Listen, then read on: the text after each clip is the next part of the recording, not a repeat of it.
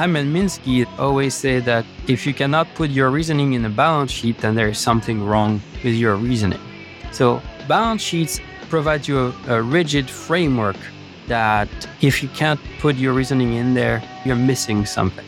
And so it's a good tool for analyzing any financial operations.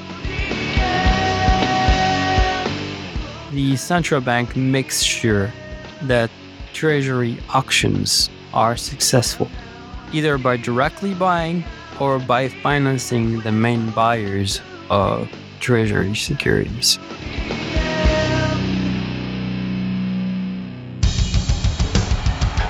I refer often to Martin Luther King in the context of the civil rights movement. He said, I have no time for the tranquilizing drug of gradualism and incrementalism.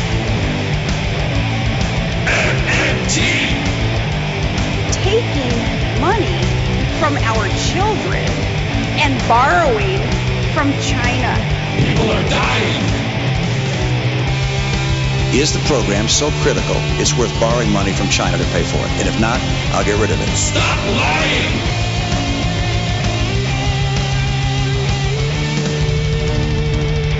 I want the truth!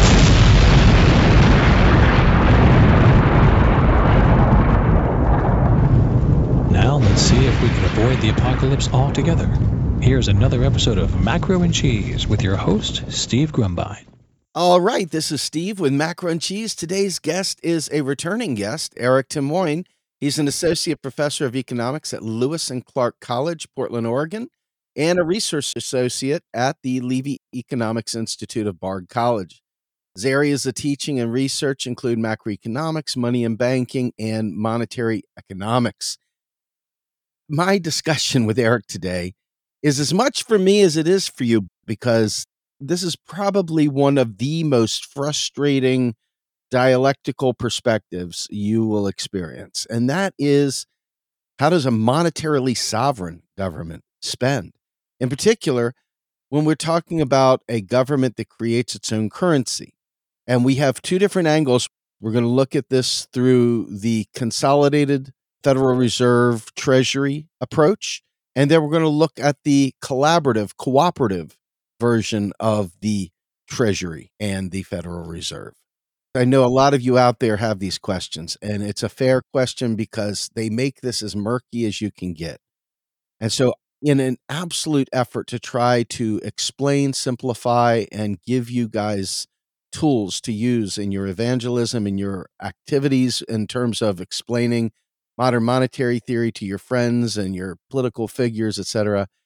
We're going to do more of this, by the way. We're going to try and have Eric back to help us with a visual representation of this. But for, for today, we're going to go with the narrative version. So, with that, Eric, thank you so much for joining me today, sir. Thank you for having me, Steve. Absolutely. I'm very happy to have you on because for as long as I've been trying to be an activist in this space, this subject is the one that trips more people up than almost anything short of inflation. And when I think about trying to explain to people, do federal taxes fund spending? And your answer is no. Stephanie Kelton's 1998 paper, Can Taxes and Bonds Finance Government Spending? And the answer came out to an unequivocal no. And that served as my viewpoint and how I frame this. And you've heard Warren Mosler explain it in his own unique way. You've heard Randy and you've heard all the other developers. And when you come to your banking primer that was in New Economic Perspectives, it still leaves me scratching my head. So why don't you start off with explaining, at least at a high level, the two different approaches, and then we can dive down into each one separately. Okay. So I guess one of the main confusions in all these discussions is what do we mean by government? And a lot of people, when they think about government spending and taxes, they focus on government means the US Treasury. MMT takes, and not only MMT actually, if you look at academic work, it's quite a widespread technique. We don't mean US Treasury when we look at government. We mean US Treasury and the central bank together as a single entity. So, with that, we look at the implications of the merging of these two entities into one in terms of public finance and in terms of its impact on the rest of the economy. Now, a lot of people are going to say, well, that's not realistic. That's confusing. That's not how people think about it. And it leads to results that are counterintuitive. And so, again, it's not merely an MMT way of looking at things. And second of all, if you do not like the way of looking at government financial operations through this technique, it's possible to separate the two entities, the US Treasury and the Federal Reserve. But in that case, what you have to do is look at how they interact with each other, how they work together. Clearly, a lot of people think that the US Treasury and the central bank are completely independent from each other. They don't talk to each other. And the central bank is supposed to be independent. The treasury is not supposed to be able to create money and so has to look for the money somewhere. And unfortunately, this is not a correct way of understanding how the treasury and the central bank operate. Every day, every month, every week, every year, they are always heavily in relation with each other. To help fiscal policy, to help the Treasury finance itself, and also to help monetary policy, that is, to help the central bank meet its policy objective in terms of interest rate target, for example. Uh, so when you move to a coordination of the two entities and an analysis of these two entities, what you find is that the results or the conclusions that you have in the consolidated case come back. You'll find similar results, although you'll also find things that are different. And so, what we can do is move to an analysis of each of them if you want. Let's start with the consolidated one because that's the one that I'm most familiar with. So, to really do that properly, we would need to go to a drawing board and look at balance sheets. But first of all, I guess I would say that if you look at rhetorical arguments made by Alan Greenspan, Warren Buffett, even the Federal Reserve, we talk about the United States cannot run out of money. The federal government cannot run out of money. So, in all these discussions, clearly they are merging together the Federal Reserve and the Treasury. So, it's a common rhetorical tool used by a wide range of people. And again, as I said, the theoretical level, it's also a common way to analyze government financial operations, not only by MMT, of course, but also outside MMT. Where MMT goes further is in understanding the impact of merging these two entities on the role of taxes and issuance of government securities. I think that's something others do not do and others also tend to say that the US government can always print the money, it's always an option. When you actually look at the accounting and do the accounting, you'll see that issuing money to spend is the only option. There is no other option.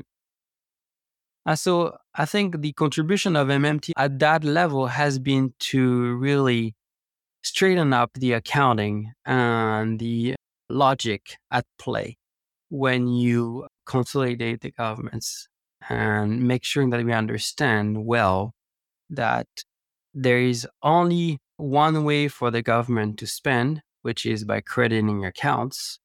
And it's impossible for taxes and government securities to fund the government.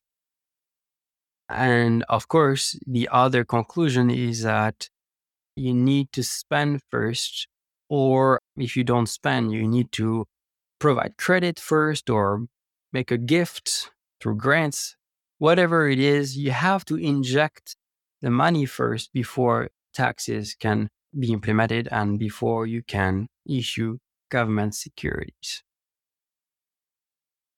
I say in shorthand, printing money is government spending. Government spending is new money creation, and taxation is money destruction. That's right. So, printing of money is spending money, then it's unprinting money on the back end. These are just shorthand, quick ways for regular people to capture these things. That's correct. And that's the perspective of Stephanie Bell at the time, now Stephanie Kelton's paper. She looks at a consolidated government. And so she analyzes things that way. On its own term, it's perfectly fine. I think the main contribution of doing that is to, again, clear the rhetorical argument and theoretical argument that is used quite widely to push the logical conclusion to its end by looking at the accounting. And what does that mean practically to merge the two things together in terms of balance sheet operations? And what does that mean when the government spends in terms of balance sheet operation? What does it mean when government taxes, again, in terms of balance sheet operations? So it's Hyman Minsky that always say that if you cannot put your reasoning in a balance sheet, then there's something wrong with your reasoning. So balance sheets provide you a, a rigid framework that if you can't put your reasoning in there, you're missing something. And so it's a good tool for basically analyzing any financial operations. So when you say balance sheets, I took Perry Mehrling's course on Coursera and it showed us the balance sheet back and forth. It also talked about crediting accounts with reserves inside the banking system. When the government spends, reserves are created. Help me understand where reserves come into this. Yeah. So when you look at the uh, consolidated government on the liability side of the government balance sheet, you'll have the monetary base, part of which is composed of reserves. And reserves are accounts, mostly today at least, they're accounts of banks. In this case, would be at the government. If you go more to the institutional details, it's accounts at the Federal Reserve. But if you move to a consolidated case, again, we're merging the Fed and the Treasury together. There's, there would be an account at the government. Okay. And so when the government needs to spend, say, it needs to spend $20 to buy pizzas, what's going to happen is, of course, the pizza shop doesn't have an account directly at the government. On the balance sheet of the government, the bank of the pizza shop that has an account there. So to pay the pizza shop, the government is going to pay the bank and the bank will pay the pizza shop. And so to pay the bank, the government credits the reserve account of the bank by $20. And in turn, the bank will credit the account of the pizza shop by $20. Pretty simple sounding. It doesn't sound terribly complex at all so far. so far. Help me understand then when we say and I don't want to jump around too much. I want to let you go through this logically. But from the shorthand that is frequently uttered by us activists, when we say that taxes drain reserves, Mm-hmm. most people only think of spending and taxing. They don't think of all those micro operations in between. What does it mean to drain a reserve? What is happening there? What is the point of a reserve? is it just simply to facilitate transactions between banks? So first of all, when we drain reserves, taxes, what they do is debit accounts. Again, think of when we pay our taxes, we have to write a check to the US Treasury. Now, again, we're not looking at the US Treasury here. We're looking at the US government as an entity that is composed of the Fed and the Treasury. So there you would be writing a check to the US government, the United States. So when you write that check, say it's a $10 tax. Well, you write a $10 check to the US government. And what's going to happen is your account will be debited by $10. Now, again, you don't have a direct financial relation with the US government. You work through the banking system. So the banking system will debit your account by $10. And in turn, will also, on the asset side of its balance sheet, the bank will debit $10 of reserves. And then the question is where do these reserves go? Do they provide funds for the US government? And the answer is no. The only thing on the balance sheet of the US government, reserves fall by 10. And here, after that, you have several ways to go, but one is to have net worth going up by 10. Could go that way. Or another one would be the government tax dues fall by 10 on the asset side. The idea being that, again, taxes debit accounts. They debit your accounts and they debit the account of the banks at the government. And that's it.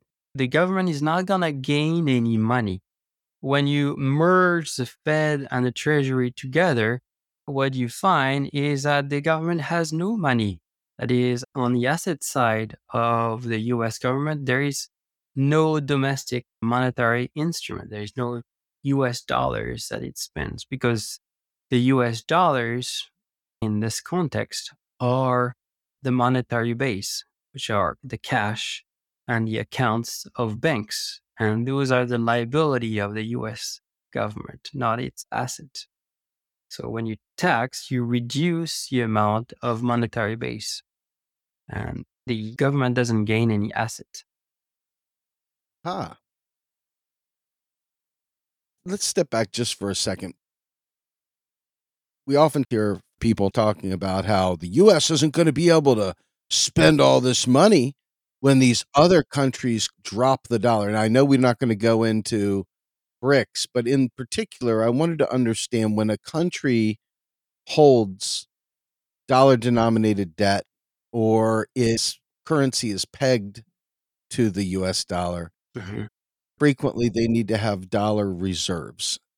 And speaking with another one of our MMT friends from Pakistan, Akhtar Afzal, he said basically you can run out of reserves. We don't have enough U.S. reserve. We don't have enough to facilitate the transactions between our country and your country. Mm-hmm. What is the role of reserves on the international stage, and why does that matter? So it's not only banks that have accounts. So let's move away from the US government technique first and look at the central bank's Fed balance sheet. On this balance sheet, you'll see that not only banks that have accounts there, there's also the US Treasury, of course. We'll get to that in a second step. But there are also foreign central banks, among many other financial market participants that have access to an account at the Federal Reserve. So Many other financial institutions besides banks have access to the Federal Reserve. And so, like you and I, we have an account at banks, they have an account at the Federal Reserve Bank, and they use this account to make payments with each other. So, a foreign country has an account at the Federal Reserve through its central bank. And so, for that country or for that central bank here, it's an asset. And of course, given that it's an asset, you can run out of assets. And so you can run out of funds in your account at the Federal Reserve. So if you move that to the US government case, consolidated case, again, you could add other accounts in there and run through the logic. The idea again is that for the US government, it will be a liability. The account of the Bank of England, uh, the US government, okay, or the UK in that case, if you want. And so for the UK, that account would be an asset. Like you and I, we have a bank account and that's an asset for us. And we can run out of money on that account. The same thing for other countries, they can run out of money in there. The US government itself cannot run out of money because, again, for the US government, these accounts are not its assets, they are its liabilities. It's just a matter of typing more numbers in a computer. That's it. Interesting.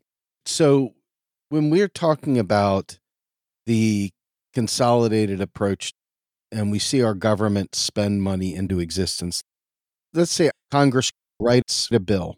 We are going to spend $500 million on providing some service to the American people. Mm-hmm. Take me from the signing of that bill to the disbursement of payments for that. And where does the money come from? It doesn't come from taxes, correct? So, again, if we're going to use the consolidated government, no.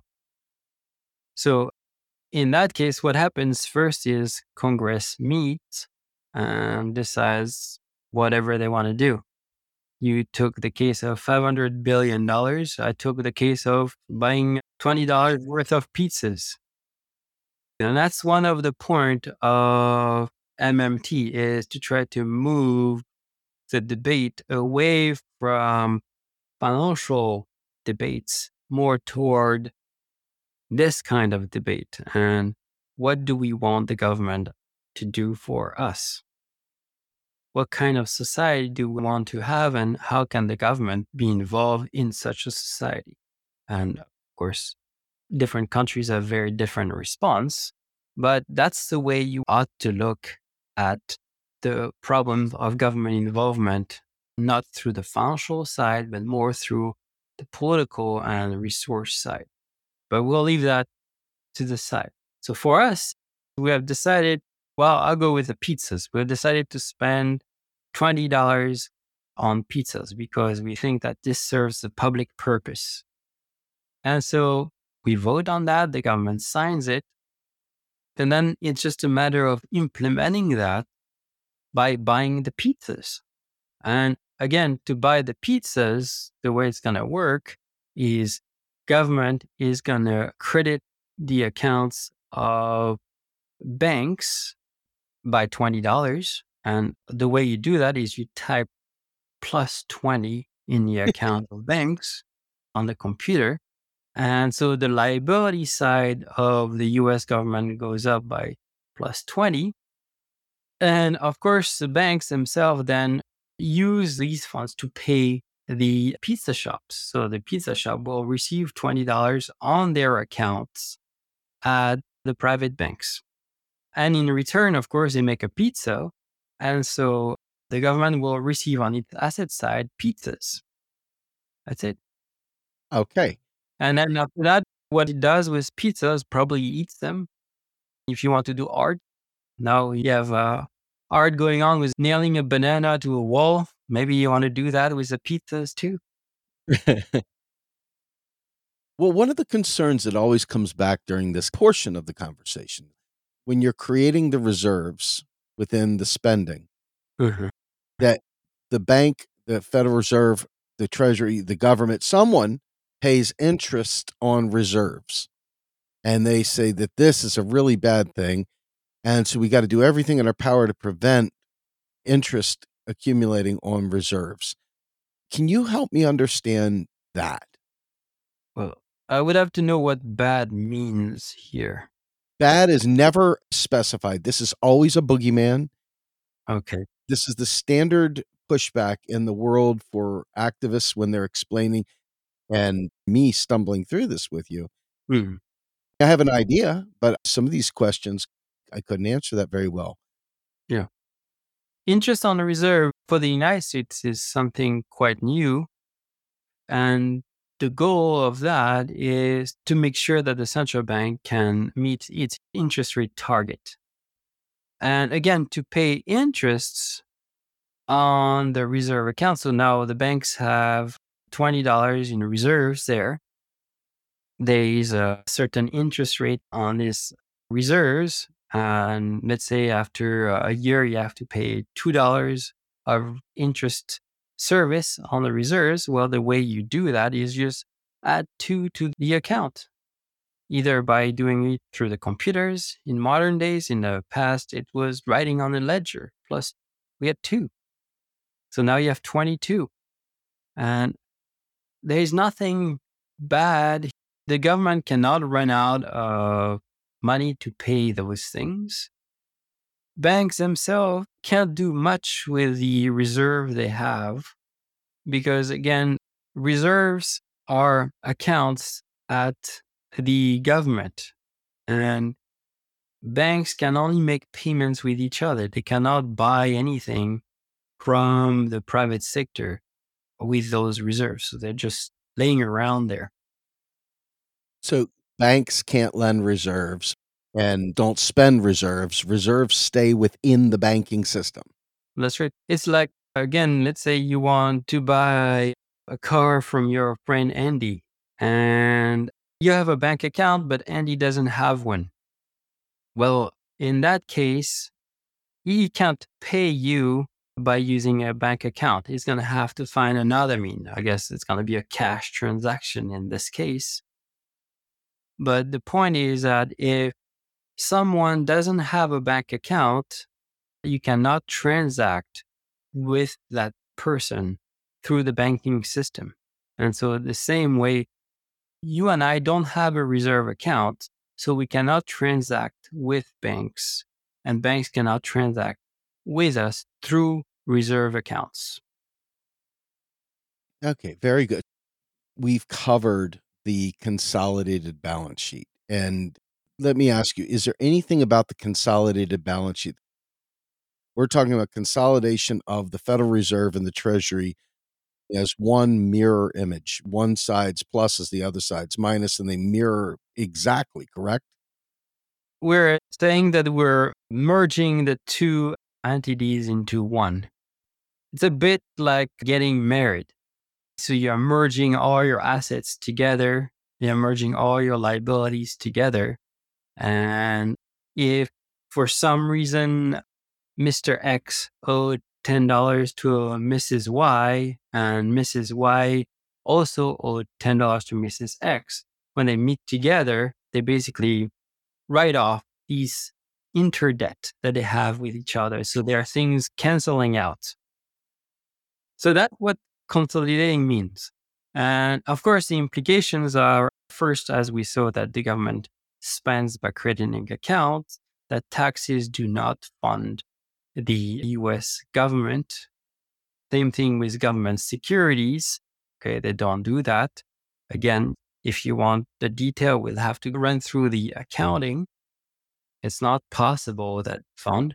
And the last conclusion is that you have to find a way to inject reserves in the economy first before you can tax or issue government securities. And so that means that the role of taxes and government securities is no longer linked to financing the government. They have a purpose.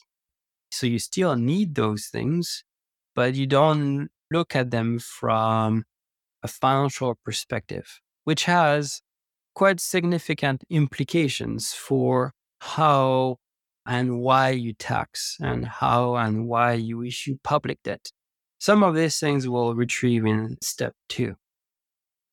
Every year, the Federal Reserve tallies up its expenses, Mhm. pays its expenses, and then it gives the Treasury a huge amount of money.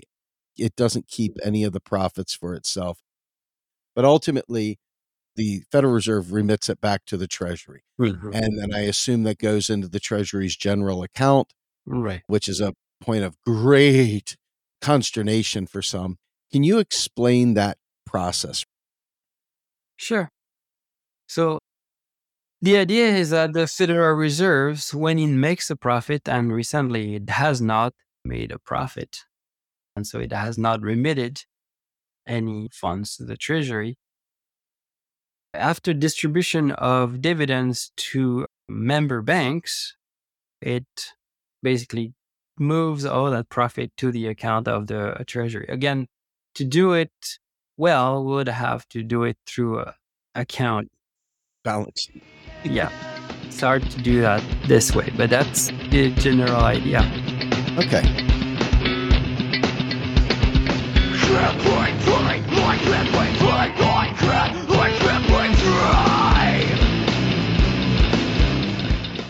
You are listening to Macro and Cheese, a podcast brought to you by Real Progressives, a nonprofit organization dedicated to teaching the masses about MMT or modern monetary theory.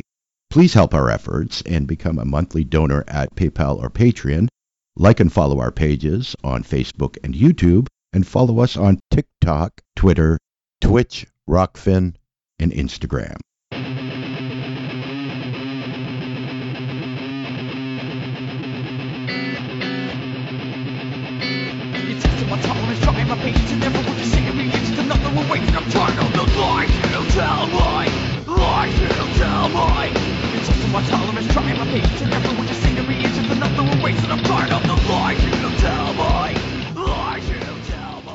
Now let's go with the coordinated versus consolidated.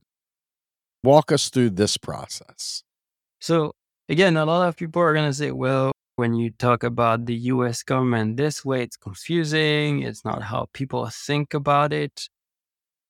And that leads to strange results. Tax don't fund government, government securities don't fund the government. So if we don't want to do that, we're going to look at the coordination. The idea here is that, again, the consolidation case is a theoretical tool to use to understand public finance. And it's backed by extensive institutional details that you observe by looking at the coordination. So it's not like we're doing that just for fun this analysis, this consolidation case is grounded in detailed analysis of how the central bank and the treasury interact with each other, not only in the United States, but abroad too, in many countries. So if you look at the interaction between the treasury and the central bank, the first thing you'll notice it's very extensive. And it's not exceptional, it's routine, and it occurs daily. And it goes on several levels. The first level is in terms of making sure that the central bank can implement monetary policy smoothly. What that means in practice is that the central bank is able to meet its interest rate target because monetary policy is about setting a price. In this case, the price is an interest rate.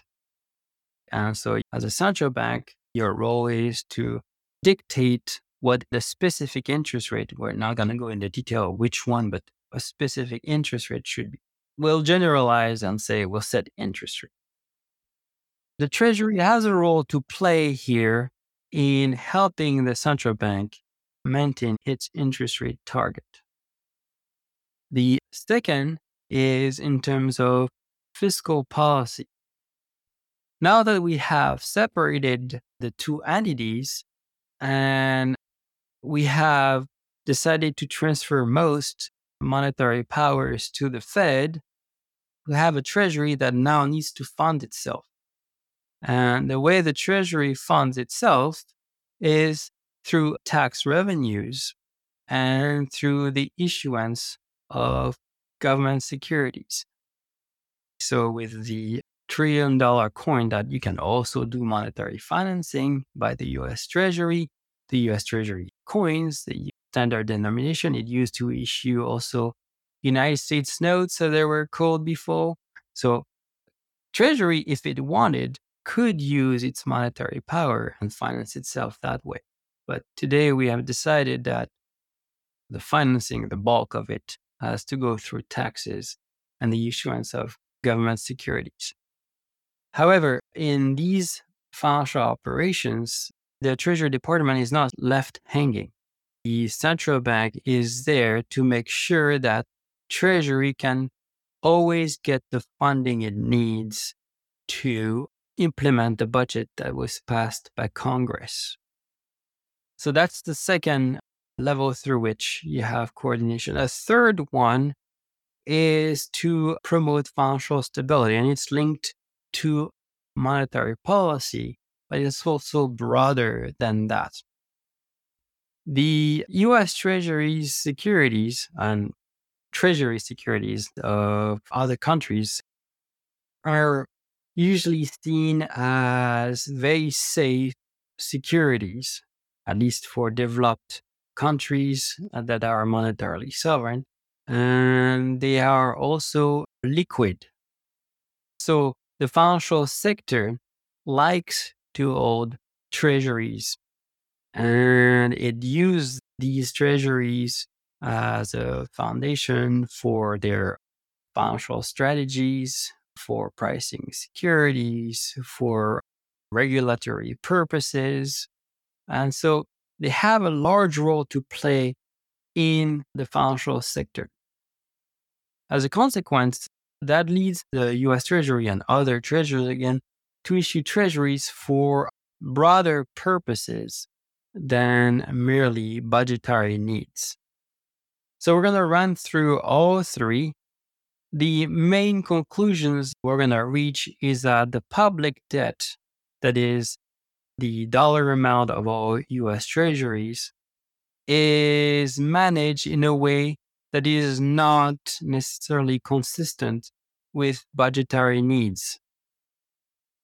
And the second conclusion we'll reach is that the US Treasury will always be able to fund itself because it has the backing of the Federal Reserve.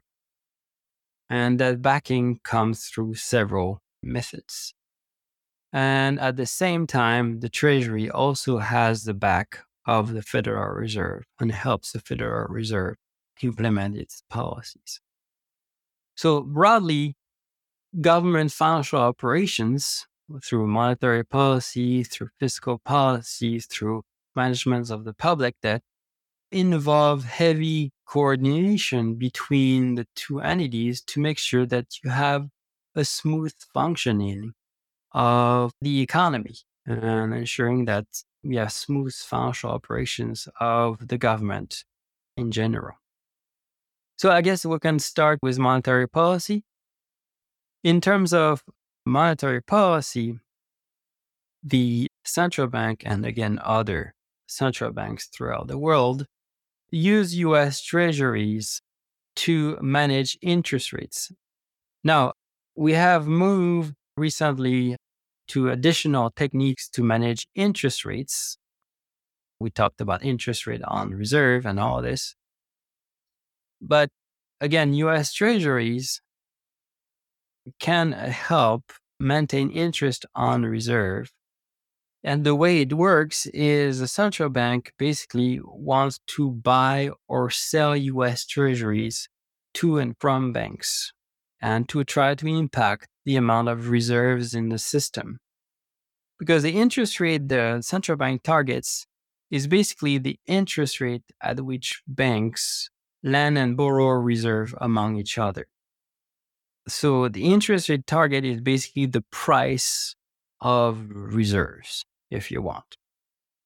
And to make sure that the price of reserves stays on target, the central bank has to manage the amount of reserve in the system. Now, it gets really esoteric here. So, the way I do it usually to bring it back to earth is use the case a potato farmer. So let's say we have a potato farmer in Idaho that decides that he wants to fix the price of a bag of potatoes everywhere in the United States. He has this idea that I'm going to make sure that when people go to the supermarket, the price of a bag of potatoes is going to be $5. Everywhere in all supermarkets, it has to be $5. Now, how are we going to do this?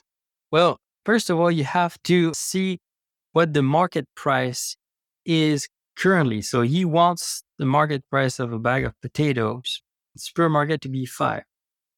What if currently the price of a bag of potato is $3? What will he have to do? Well, what they'll have to do is buy potatoes from other farmers. The idea being farmers now have two choices. They can sell to the supermarket for $3 or they can sell to that farmer, we'll call it farmer John, at $5. Well, $3 at the supermarket, $5 to John. They're going to sell their potatoes to John. So John is going to accumulate tons and tons of potatoes on its fields. He's going to have pyramids of potatoes coming in. and of course, that means that the supermarket say, hey, used to sell potatoes to us. How come you're not selling? The farmers are going to say, well, John here is buying from us at five. You only buy from us at three. If you want us to sell you potatoes, you're going to have to at least raise your price to $5. And so then supermarkets are going to have to raise the price at which to sell their bag of potatoes. Otherwise, they won't have any potatoes. So that's the first side. And so the price of a bag of potatoes in the supermarket will rise until it reach until it reach five dollars. What if the price of a bag of potato now goes up above that, goes to seven dollars? Well, John says, no, no, no, that's not good either. It's too high. Prior was too low, now it's too high. So I want again the bag of potatoes to be at five. So how is he gonna do that? Well, in that case, you have the supermarket that have two choices. They can buy a bag of potatoes for $7 from other farmers, or they can buy from John at five. Which one they're going to choose? They're going to choose buying from John, of course. And so John is going to release all the potatoes he had accumulated in his fields there, and he's going to sell them at $5 to the supermarket. So that means that farmers now are left hanging and say, hey, why aren't you buying potatoes from us, supermarkets? And supermarkets are going to say, well, there's John here selling to us for five, and you're selling it to us for seven. We're not going to buy from you. You're too expensive compared to John. And so farmers are going to have to lower the price of their potatoes to five. And then the supermarkets are going to start buying from them. So by buying and selling potatoes at $5, Farmer John is able to set the price of potatoes everywhere. Of course, to be able to do that, he has to be able to buy as many potatoes as needed to make sure the price goes to five. And he has to sell as many potatoes as needed to make sure that again, the price stays at five. So he loses control over the amount of potatoes he's receiving and the amount of potatoes he's selling. He has to do whatever it takes in terms of quantity of potatoes to meet the $5 price at the supermarket. Well, the same thing basically is going on with the Federal Reserve. The main difference with the Federal Reserve is that, contrary to John, the Federal Reserve is a monopoly supplier of reserves. John had lots of other people supplying reserves. The Fed is the only one that creates reserves. And the Fed wants to set the price at which reserves are borrowed and lent among banks.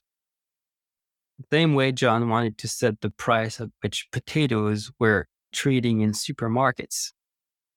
Well, to do that, you're going to have to add as much reserve as needed or remove as much reserve as needed to make sure that the interest rate on reserve stays on target. And the way you add and remove reserves is by buying and selling US treasuries. So that's what monetary policy is all about. When you were explaining this, it sounded very much like the nominal price anchor of a job guarantee, where you can buy up as much buffer stock of unused labor as you want, but in order to get it back, you got to pay the price that the job guarantee is paying. It just felt very similar. Are they similar? Yeah, they are. It's a buffer stock approach for reserves. Very good. Okay. The main issue, of course, for the central bank is that, again, to be able to add and remove reserve, he has to buy and sell US treasuries. Again, we have moved to new operating procedures that have limited the need to do that recently, but historically, that's the way the central bank has done it. Now, what if the central bank runs out of treasuries and it needs to sell more treasuries, but it doesn't have any more? Well, what's going to happen is going to go knock at the door of the US Treasury and say, knock, knock, could you please issue more US Treasuries? I need you to help me drain more reserves. So this kind of issuance of US treasuries for monetary policy purposes has occurred several times through US history. World War II was one. A more recent case was 2008 financial crisis. So the Treasury will issue US treasuries for other reasons than financing itself. That's one. Now, I guess we can skip directly to number three here, which is financial stability. As I said, the treasury securities are used by private financial institutions for many reasons. And the treasury tries to accommodate their needs as much as possible. First of all, it's going to ask the financial market participants what do they like so it's going to say do you prefer short term do you prefer long term so it gets to query financial market participants about what they want and second of all it always makes sure that the US treasury market or treasury markets in general stay liquid and where you can start to have problems with that is if the US Treasury start to run surpluses. So when the US Treasury runs surpluses, they usually use the surplus to repay the public debt.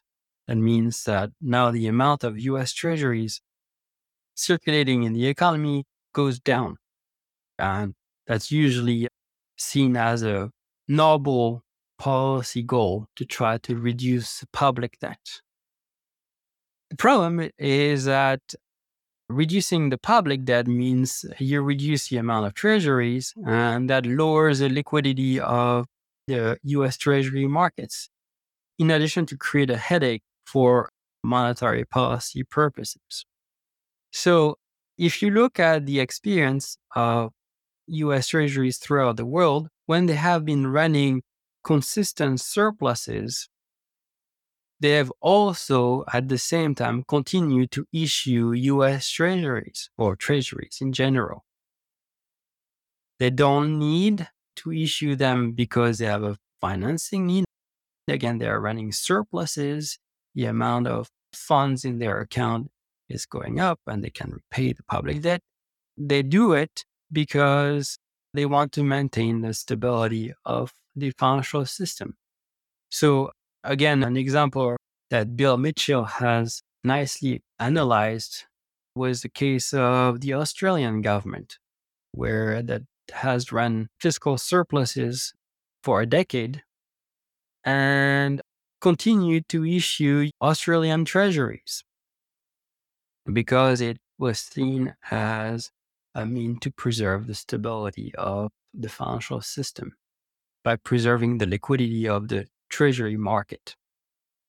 So clearly here, there is a reason to issue US treasuries or treasury in general that is not linked to financial needs and run counter to a budgetary logic. And especially if you look at it from a point of view of household finance. Why would you grow the amount of debt you have if you have the financial means to not use debt? It would seem imprudent to do that. But again, the public debt is not managed in a similar way as private finance because the public debt has broader purposes than just financing the US Treasury. It has these macro purposes. So that's the second layer. The third layer, which I put in second previously, was fiscal policy.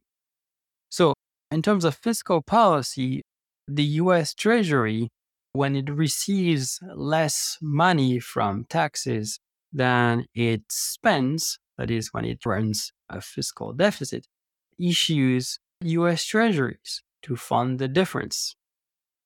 And the question becomes well, are we sure we're going to get the money? Maybe China will not buy the US Treasuries and we're going to be in trouble, or people are going to refuse somehow to buy them. And so then the treasury won't be able to spend.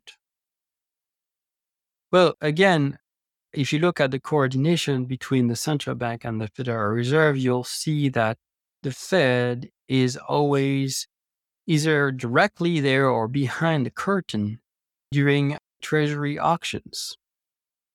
The US Treasury can directly buy US Treasuries at auction, until the early 80s, it could do that to add to the amount of US treasuries it had on its balance sheet. Today, we have restricted the ability to buy new US treasuries to replace those that are maturing on the balance sheet of the Fed. So it provides a stable refinancing source for the US Treasury. So that's the first way that the central bank is directly involved in financing the treasury. Um, the second one is the fact that one of the main participants in treasury auctions are called primary dealers in the United States. They are called gilt edged market makers in the UK. And what's special about primary dealers is that they are required to bid at every auction at a reasonable price. So that creates a stable demand for US treasuries. People say, What happens when nobody wants to buy your treasuries anymore? And after talking to Bill Mitchell, how Japan frequently buys its own bonds.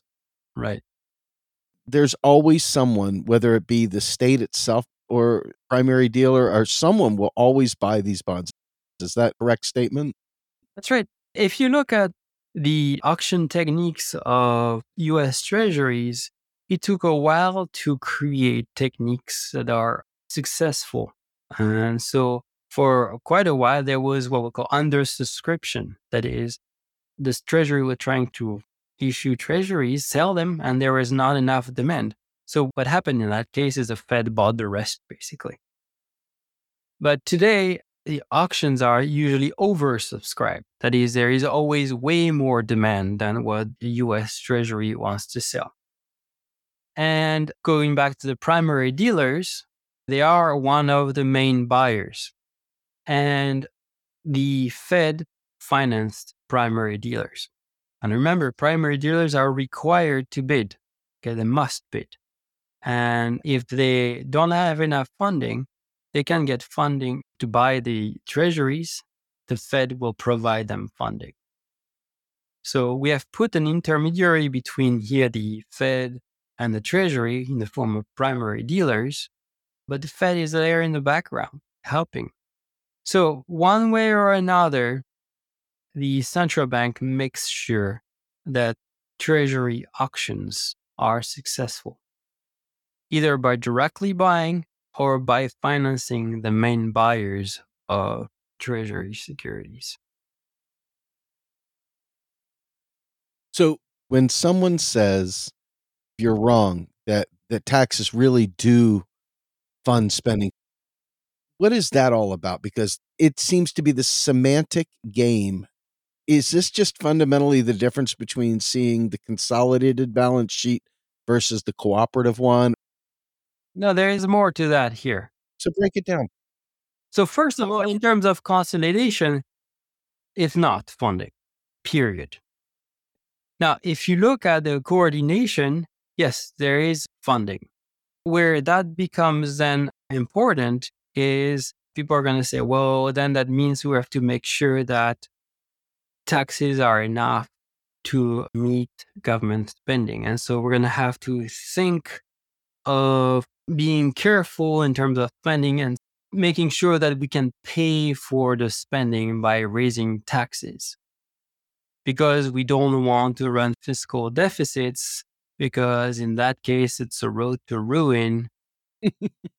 what MMT is saying is that, again, no, you don't want to think of public finance in that way because you're going to have the Federal Reserve that will be helping. So if you run fiscal deficits, you won't have what is usually seen as the bad outcome that will come. You don't see raising interest rates because the Fed targets rates.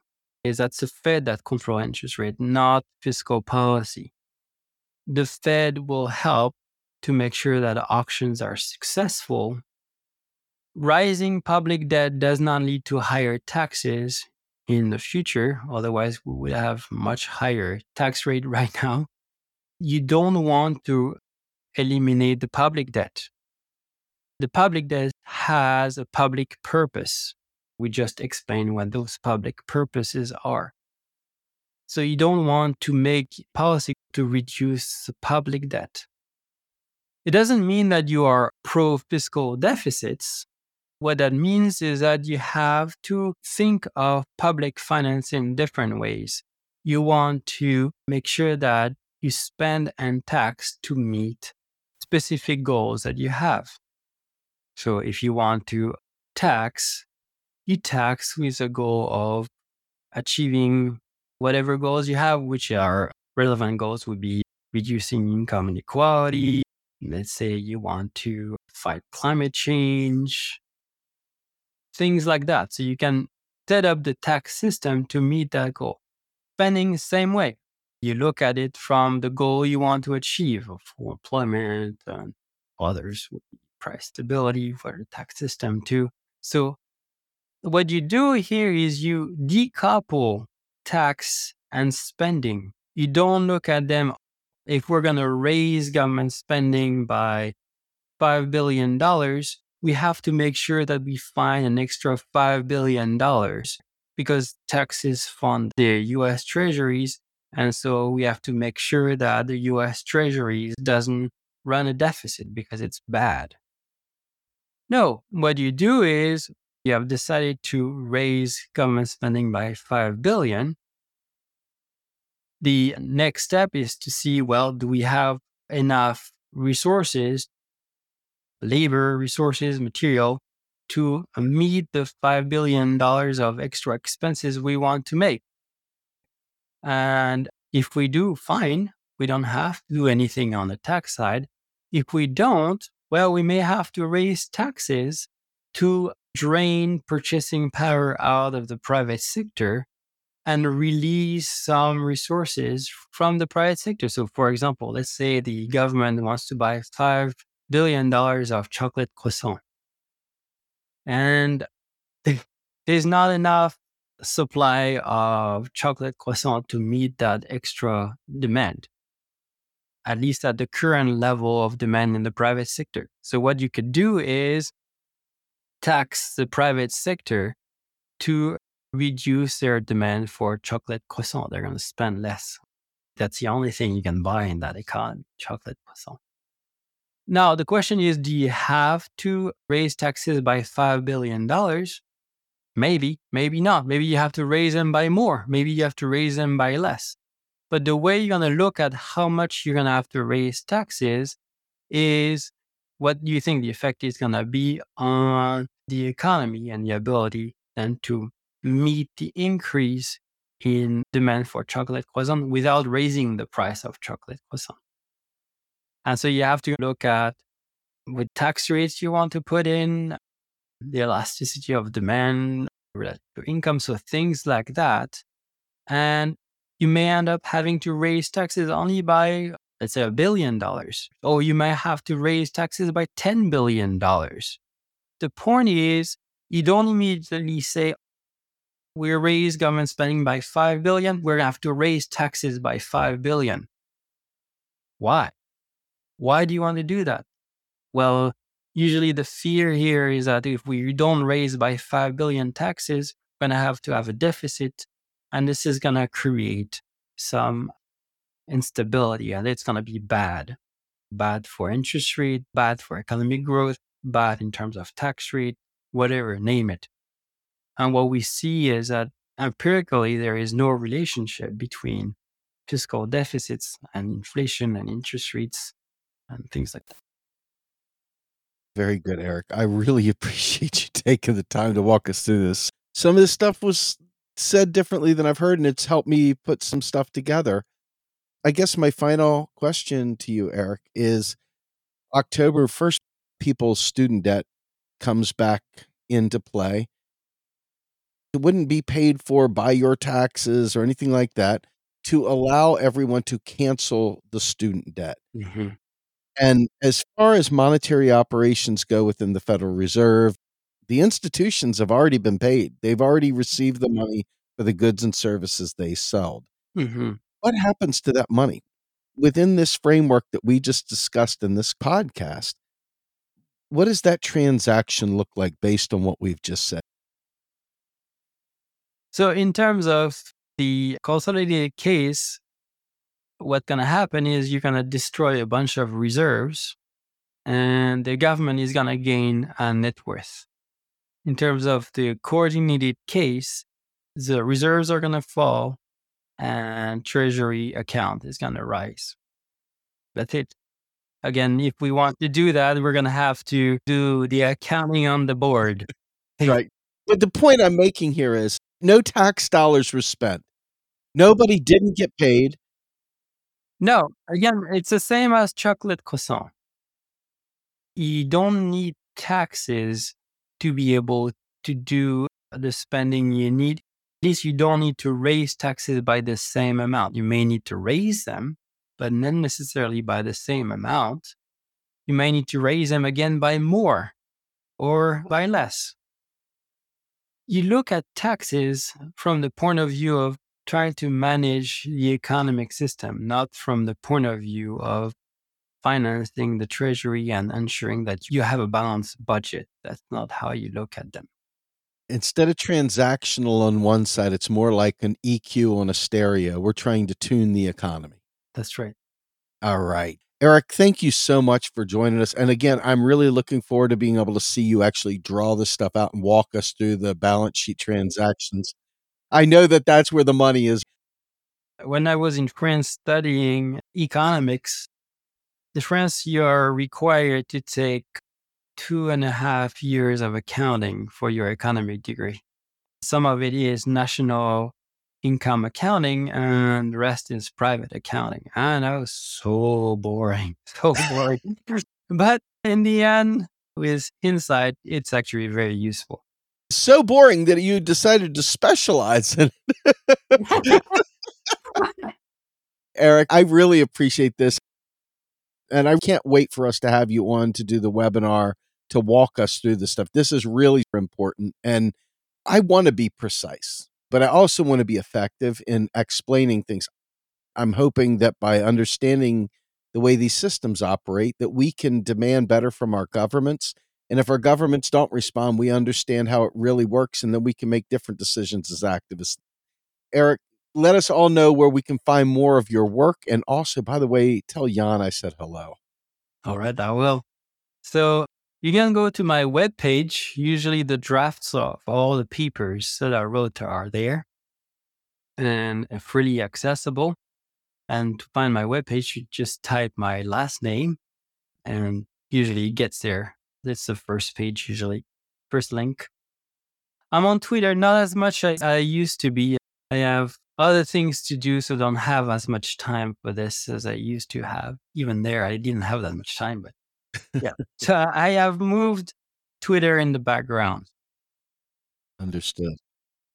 Believe me, I would love to move it way in the background, but it's the only way we can reach out to people. So, with that, Eric, thank you so much for joining us today. And please remember, Macro and Cheese is, in fact, part of the Real Progressives Network. Real Progressives is a nonprofit. We live and die by your financial donations. And if you want to get involved, please come to our website, realprogressives.org. Go to get involved and come volunteer. Eric, thank you so much, sir. My name's Steve Grumbine. I'm the host of Macro and Cheese. And for my guest and I, we are out of here.